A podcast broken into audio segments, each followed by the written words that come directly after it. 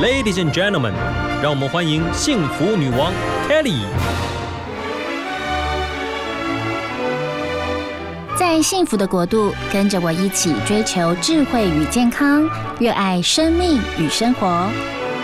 欢迎收听《幸福女王》。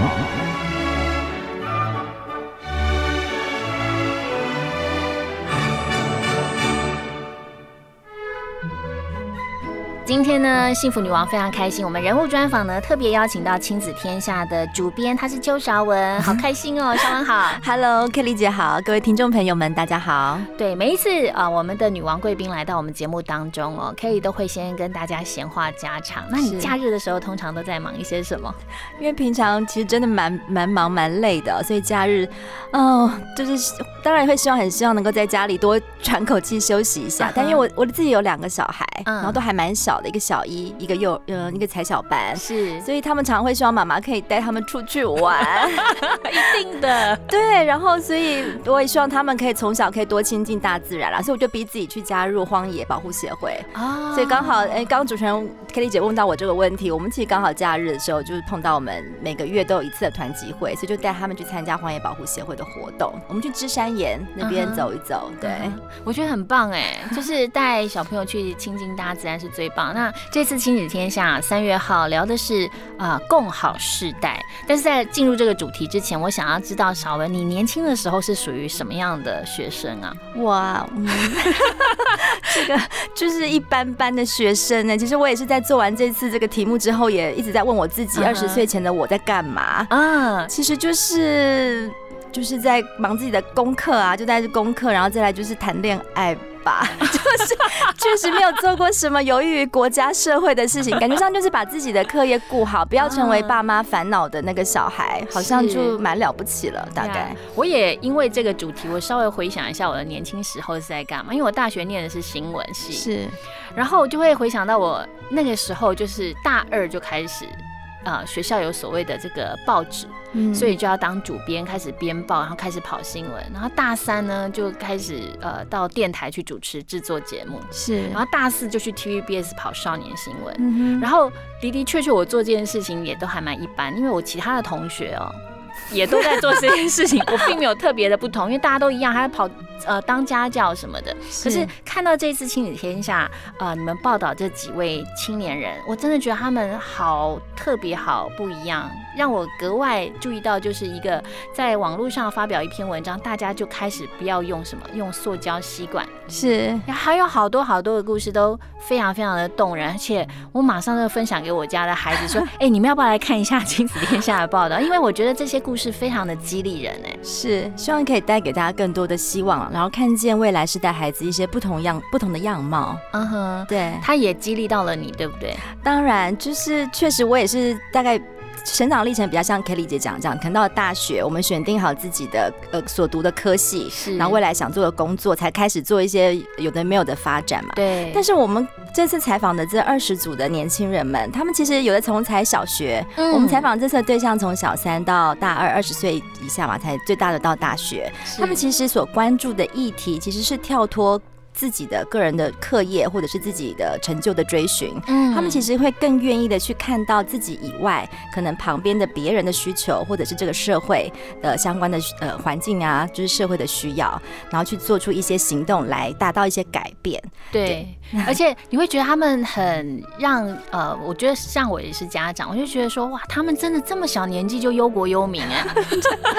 而且真的非呀非常关心我们这个所谓的呃整个地。地球哦，发生了什么事？然后真的是跳脱他们所处的那个年龄，然后也跳脱他们所处的那个环境，真的是来关心我们整个大社会跟跟整个大环境。对，那我们这次计划这个主题，为什么会觉得要在这个时候做这样的题目？其实也跟呃去年一整年大家受到疫情的整个的冲击有关。其实大家会觉得我们现在的生活跟这个世界其实是更紧密的相连了。你自己好是不够的，是你必须要整个的环境是一起，大家一起。好，才可以发挥更大的力量。那也代表我们的未来才会更有希望。的确，真的所谓的共好，就是大家一起好。我觉得这两三年我就听到“共好共好” 这两个字，就不断的出现在很多的报章啊、媒体上。然后亲子天下呢，这次的封面故事就是“共好时代”，从我到我们啊，是一零八课纲培育的人才理想。但是你们这一次的封面报道有二十个二十岁以下青少年改变社会的故事，他要告诉我们说，大人愿意勇敢，我们就可以一起看见更好。然后第一个故事是要带来所谓的吸管少女，是。对，现在如果大家有印象，我们现在生活上一个很很很明显的一个改变，就是大家去可能手摇杯、手摇饮店买呃买饮料的时候，会发现现在店家其实已经不主动提供吸管了，塑胶吸管。对，也看到身边越来越多人可能就自备，可能有什么钢的、不锈钢的或者什么一些吸管，或者环保吸管。环保吸管，对，在出门。其实这个背后有一个很很有趣的一个一个原因是，其实这个政策的改变是源自于一个小女生，一个高这个女生她那个时候在高一，是。是我们这次报道的一个叫王宣茹的一个小女生，她现在已经上大学了。她那时候呃，其实是她用她公民课的作业，其实老师在课堂上面公民课带大家做这样的讨论，怎么样去呃对环境做一些改变。那她把她的公民课的作业这个提案，希望能够呃渐进式的去减少这种一次性的这种呃塑胶吸管或塑胶制品的使用的这样子的一个提案，把它放到了现在所谓的公共政策的一个网络的平台上面。嗯，那其实这个也是有很多的原因去促成了。就是这个政策的平台，它其实只要有五千人去复议联署，其实就会迫使着政府相关的部门，它必须要把这个实际的提案去纳入政策的讨论。所以，他也因为这样子就被邀集去，真的去跟一系列的很多的大人们相关的什么产业界的代表啊、业者代表们一起同桌的去讨论这个政策的可行性。对，他在高一的时候就因为把这个提案提案到平台上，对，结果唐凤。也觉得说，数位政委那个时候的数位政委唐凤就觉得说，哇，这个真的很不错。所以在你们报道当中就有他们两个的合照。唐凤一直 一直在提到，就是他很多的时候在讲这个这个事情的时候，都一直提到这个小女生，因为那时候大家非常的讶异，原本因为其实在这个政策讨论平台上面，你是匿名的，嗯，你是不知道你的身份。那它有一个好处就是，其实就是可以降低大家对于这个政策的的成见。你纵使是不管是什么年纪，你只要言之有理，看这个道理，你觉得认同，你就。就可以复议，他们都本来以为想到是不是一个什么环保大佬啊提出来的一个政策或者什么，最后没想到怎么是一个小女生出来跟他们讨论。对，的确才高中一年级，然后他那个时候是用匿名叫我爱大象，大象爱我，对，然后上传他这个报告。结果没有想到，这整个政策就因此而改变。对，它就是一个间接的促成者了。当然，背后还有很多的政策实质的讨论。它就反正它它就是一个呃促成的一个动力。嗯，对。那我们想要透过这个故事告诉大家的就是，就是千万不要小看小孩子的一点点的行动。是你必须要踏出那个行动的。这一步，尤其在这个年代，尤其网络的这么这样的一个民主化的时代的发展，其实它有很多的部分是可以促进。呃，我们过去可能觉得，可能一个政策的改变，你可能要走上街头流血啊、冲撞，你才可能改变。但时代真的在改变了。其实重点在于你愿不愿意踏出那个关心社会的那一步。呀，的确，我看到这个报道，我觉得心里面会觉得很感动。为什么呢？因为我们常听到国外有谁啊，九岁的少女啊，十二岁的少男，然后他们发起了一个全球。心都在乎的，不管是环保议题也好，或者是呃去关怀弱势也好的一些议题，然后他们被看见，所以 CNN 也报道，然后啊可能呃因为国际的媒体报道了，台湾也报道，可是，在台湾他才高一，然后他提出一个这么样对环保有帮助的政策，而且通过哎。真所以的的确确，我后来去买一些饮料的时候，发现没有吸管。那个时候我不知道有这件事情发生，但是背后知道说，OK，是这个吸管少女她带来对我们社会的一个改变，你会感动，会感动啊！而且现在，呃，就以呃，说政委唐凤，呃，他他跟我们讲，是现在这个公共政策讨论平台上面，其实有超过四分之一的提案，其实都是在学学生。哇，对，就是其实也是。帮助了这些年轻人去更关心自己的权益，以及关心可能自己以外，可能这个社会的一些相关的权益，他们是可以更多的公民参与。其实从这个部分，就是可以慢慢的去培养一些小小公民的养成。呀，的确，而且这个呃政策要通过也不是那么容易。当然，说实在，他他。这个小朋友他也历经了在会议上被一些免洗餐具 业者呛瞎，真的。所以我觉得在他生命当中会有一个练练就了一个厚度，而且他真的就做成了。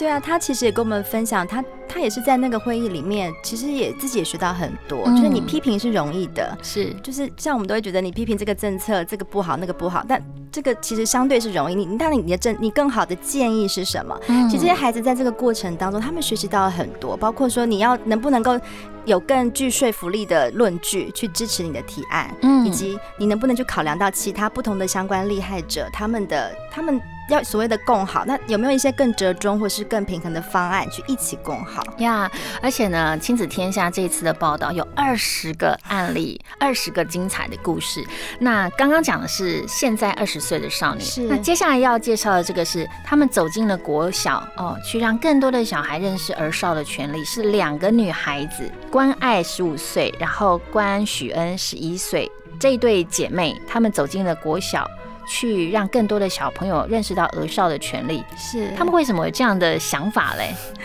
嗯，看到这一对姐妹的时候，其实她们非常特别，她们很独立，她们是自己来。他们住桃园，她们自己来台北接受我们记者的访问。妈妈是不在旁边的哦。哇，对，第一次见到她的时候，她们的时候，我就觉得非常的特别。然后谈吐就是跟一般小孩，跟这个同年龄的小孩来讲是非常成熟的。我就想说，这个妈妈应该是不简单哦。可能是不是从小就是对孩子的教育非常的有想法，想让他们念自学、实验教育等等。后来我们才发现，嗯，其实没有哎，妈妈其实是因为生到了这样子比较有主见的小孩之后，才开始觉得，那我们是不是可以要给孩子不一样的学习方式？因为小孩就是不喜欢被安排，从小就是这样子。姐妹都是吗？对他们就形容他们的两个小孩是没有办法让大人随便掐圆掐扁的个性。哇！然后是这两个孩子看起来非常的温婉，然后看起来好像也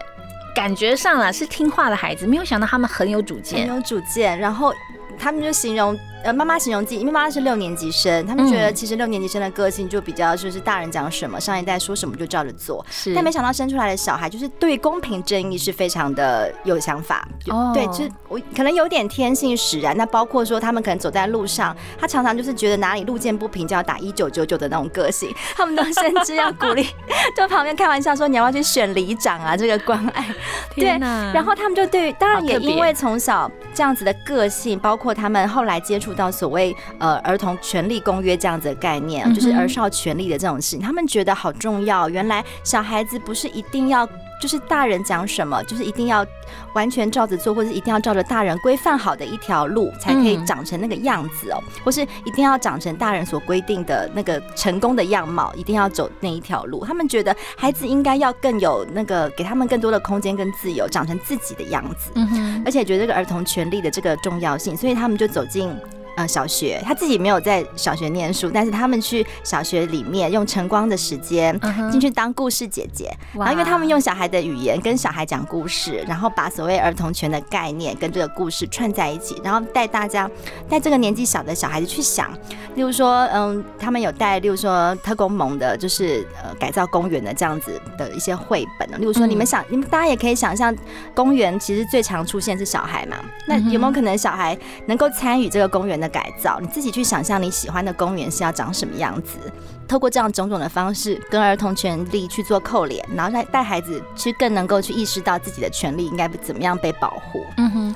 今天的节目就是前半小时，我刚好跟大家聊，就是你大人必须要放手，因为孩子如果十八岁了，你都很希望他可以独立，可是有一些孩子可能到了十八岁都没有办法独立。是，但是在这一个案例上，你就发现说他的父母。真的放手也学习放手，因为这对姐妹花，她们可以自己搭高铁，然后从桃园到各个地方去。她的父母就是学习放手，因为他说，大人信任孩子，也会用让你放心的方式来回应你。是是一个很特很，我觉得很特殊的一个案例，因为他们两个都女的，哈，真的。而且我从妈妈身上看到的，就是她是跟着孩子一起成长的，嗯，她并不是说有的案例可能是家长引领着孩子，就是家长可能孩子看着家长的身影，一步一步的学习怎么样去做社会参与，或者是关心公众事务。那我在这个案例看到的，反而是大人跟着孩子去学习，是孩子先提出他想要干嘛，嗯，大人就在旁边，就像刚主任。您讲的放手，就是陪伴着他，远远的看着，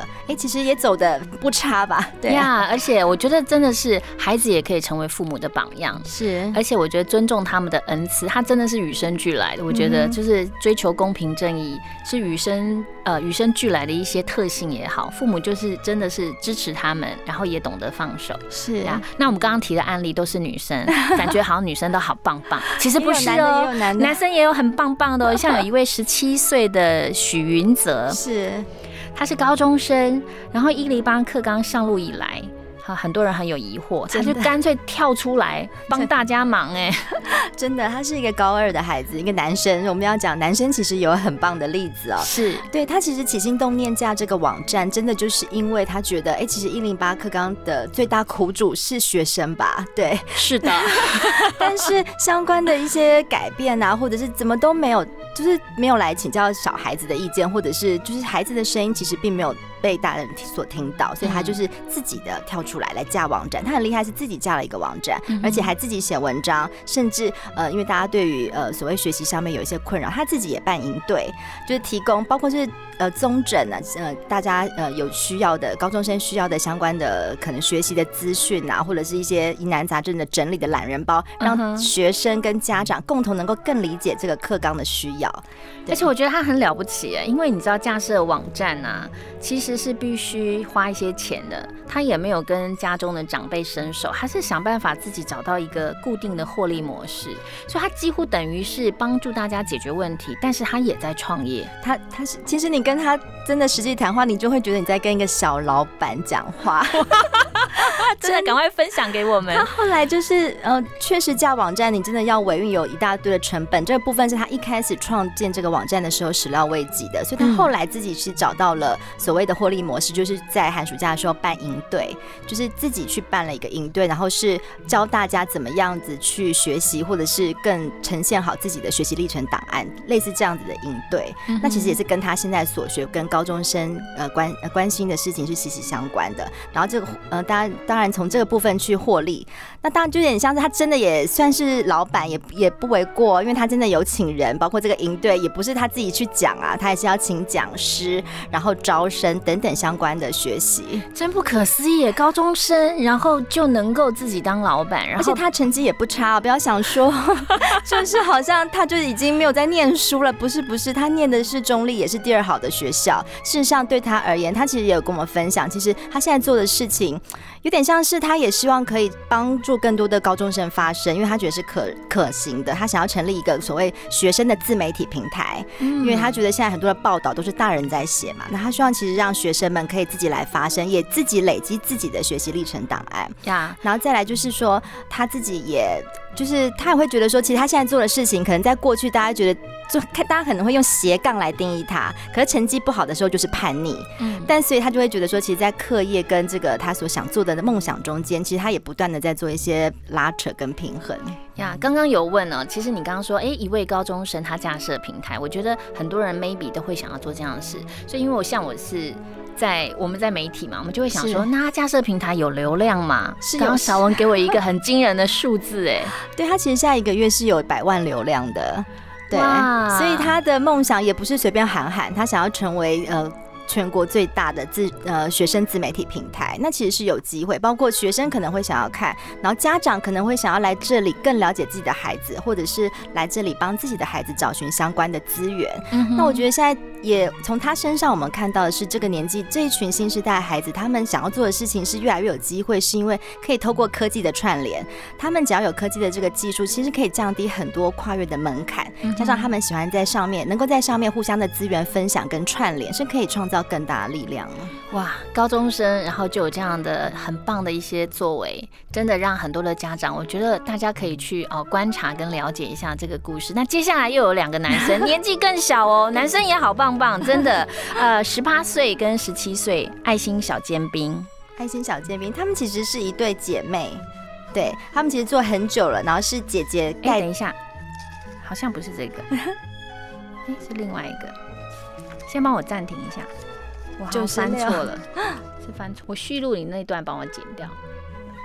好，接下来呢，男生也好棒棒。刚刚是十七十十七岁的代表，接下来有两位才十二岁跟九岁，他们两个走上街头，走进街友的内心世界，想要去关心他们。是哇，这个是比较偏公益关怀的。对，我们也想要透过不同的一些服务的类型啦，像前面可能有的是呃跟自己的。呃，学生出发可能跟课业相关的，有的可能是呃倡议儿童权，然后像这种比较就是呃，我们也不能说传统，就是比较是走社会服役的服务的这种路线哦。那他们是十二岁跟九岁，其实他们其实是国小的年纪。对呀，才小学生，而且小学生为什么会想要关心街友？这个其实大家会觉得很难连接起来。其实那背后其实也是有大人的引导，因为他们才小学，他们其实是课后参加的一个自学的团体，嗯，虽然是课后团体啦，只不过这个团。团体它比较特别，它不是只是纯粹的在课后帮大家呃照顾孩子写作业啊，写很多的参考书，它其实会带孩子去做更多的呃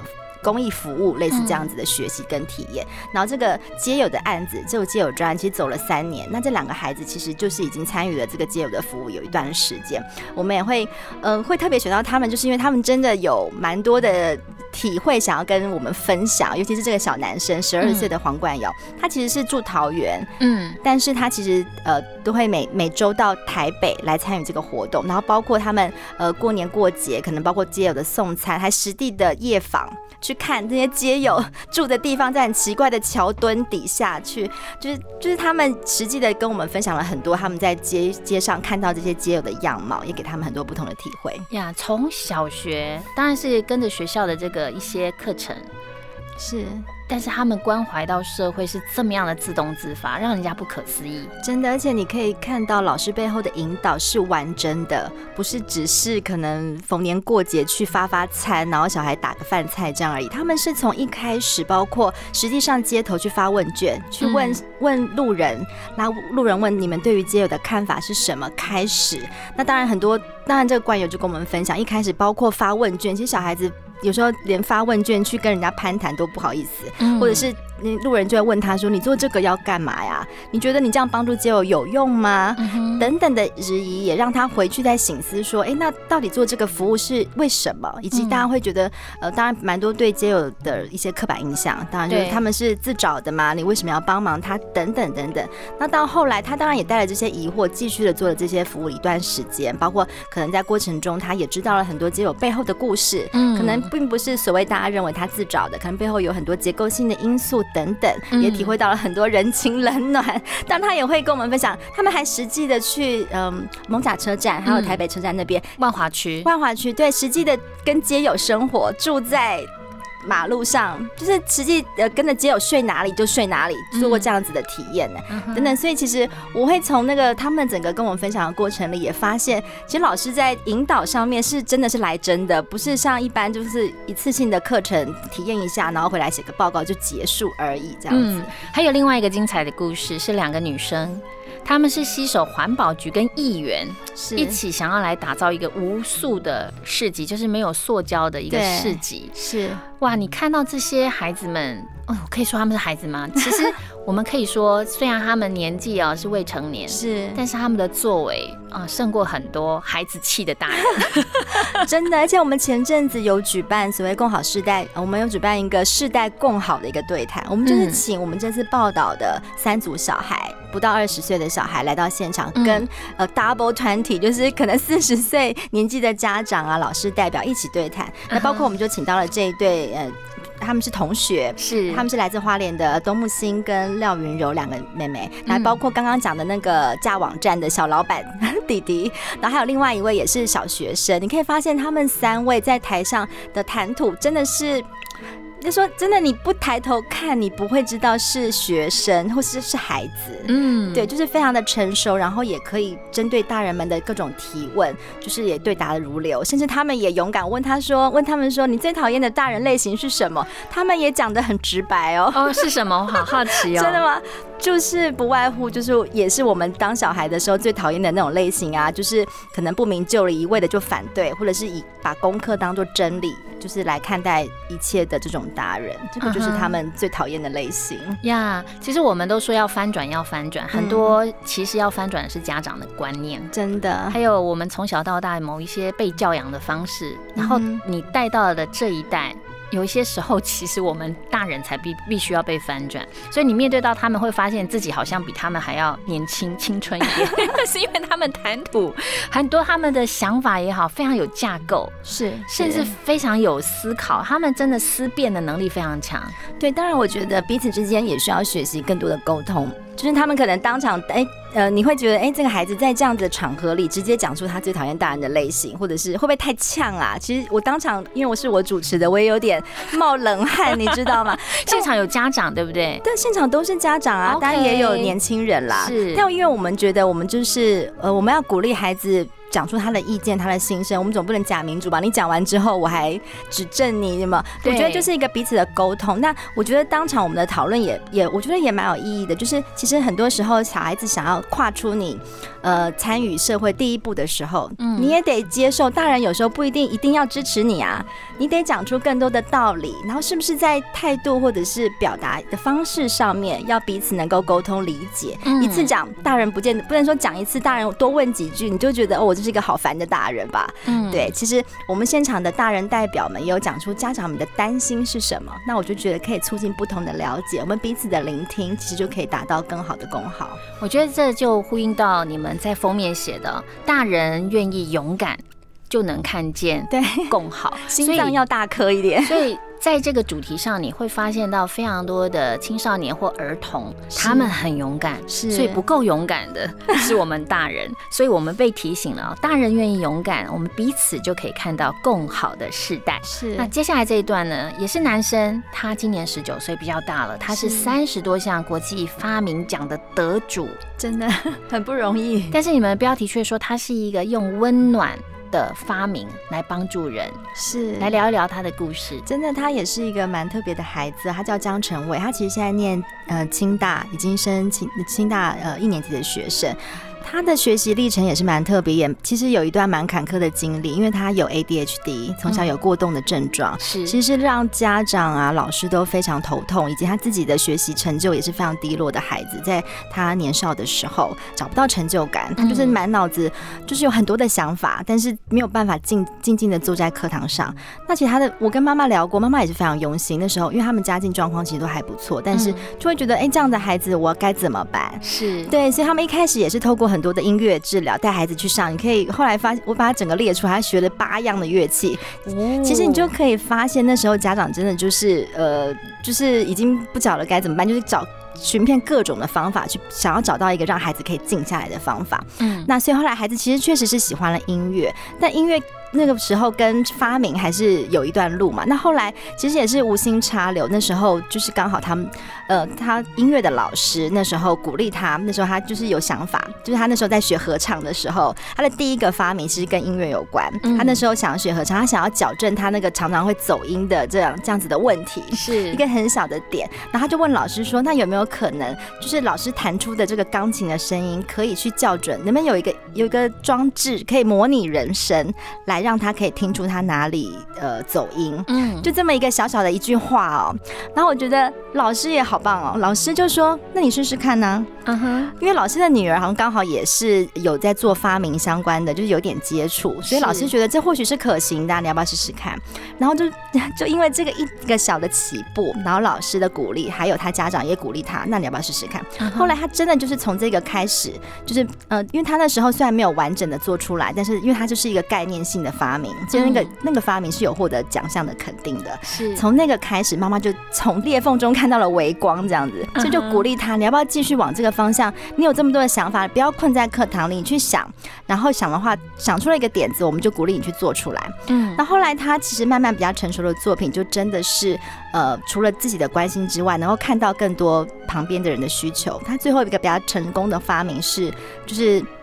呃，所谓的那个轮椅的辅助器，他其实是看到一个老婆婆，她坐在传统的轮椅上面，是，然后就是有家归不得，她家就在过个马路的对面，但是那个轮椅就怎么样都推不动，她那时候就是推着那个轮椅，然后就边想的，如果呃能够在这个传统的人工的呃。轮椅上面加了一个辅助器，是可以让它可以自动电动的往前进，可以更方便的话，该有多好？是。然后也因为这样子的点子，所以这个后来他真的做出来了。然后因为了这个发明，他其实获得很多，呃，就获了十几项的国际发明的这个奖项。是，其实就是把他的发明结合了所谓关怀，然后跟帮助人的这个特性。呀，我觉得很特别。你刚刚提到说他他学了很多的乐器哦，可以分享给大家，就是他学打击乐、小提琴、钢琴、直笛、吉他哦，学声乐，因为他没有办法哦，就是很难好好的坐下来读书，但是他从音乐当中去找到了自信。那你说他刚刚那个发明是人声模拟器，对我觉得他其实是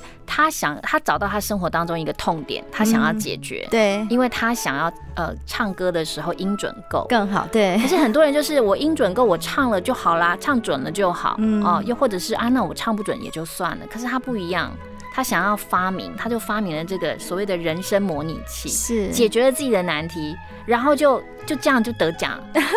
其其实好像没有很难，是没有他的过程中，他其实必须要去把这个东西做出来啊。对啊，一个想法，一个点子，你要做成一个实际的产品或东西，它其实是不容易，它其实需要很多跨领域的知识的结合，超级不容易的。因为我觉得很多人都只有想法，遇到困难解决了也就跨过去了，从来都不会想要有一个发明。但是你看，他觉得他自己啊，还要继续创造出更多的温暖的发明，就算是平凡的设计，也要帮助到更多有需要的人。是，他的心是非常非常温暖的哦。虽然他过动，但是他一直以来三十项哎，对，而且他也透过了这个发明去点亮自己的人生的舞台，所以他也觉得这件事情是很棒的事情。那如果这件事情又可以帮助到。更多的人，嗯，何乐而不为？对呀，您就说哦，这个江成卫原本不被看好的人生，因为发明被点亮了。我觉得我们今天两个人都受到非常多的鼓舞，也希望幸福女王的听众朋友也因此哦受到了一些鼓励。是，那真的节目只剩下最后一点点时间，肯定要赶快好好的把握一下。来问一下韶文，是你觉得到目前为止，你的两个孩子虽然还小，但是你有没有从这个呃报道过程当中也体会到了，其实所谓的。更好。哦，所谓的我们现在父母都有所谓的教养的责任，你体会到你要更加在这个时候把握住的幸福哲学是什么？我觉得我希望可以未来培养孩子有更多的像刚刚讲的，一直我们一直强调要有更多的勇气，孩子本身要有勇气跨出那一步。再来，我觉得善良这部分要有这个善意去。呃，包括去从自己出发，能够看到别人的需求，我觉得这部分考试不会考，但是好重要。如果每个孩子都有这样子心的时候，彼此彼此小我去串联到更多的大我，我觉得他在这个过程中也会更知道自己的价值在哪里，自己生存的价值以及学习的价值。嗯，那我就不，我其实就不会太担心他可能功课好不好，或是没有大学念。我觉得他会找到自己的方向。呀，的确，您刚刚提到的，不管是勇气或良善，都是很多所谓的呃专。家们说，呃，在未来，孩子未来的软实力最重要的就是这些特质。是，今天非常谢谢邵文来到我们幸福女王分享家，对啊，这么多精彩的故事。至于我们没有聊到的故事，大家可以去看啊，最新一期三月号的《亲子天下》有很多精彩的故事，不仅家长要看，连孩子们都可以一起看哦。好，稍微下次还要再来。好，谢谢大家，谢谢，拜拜，拜拜。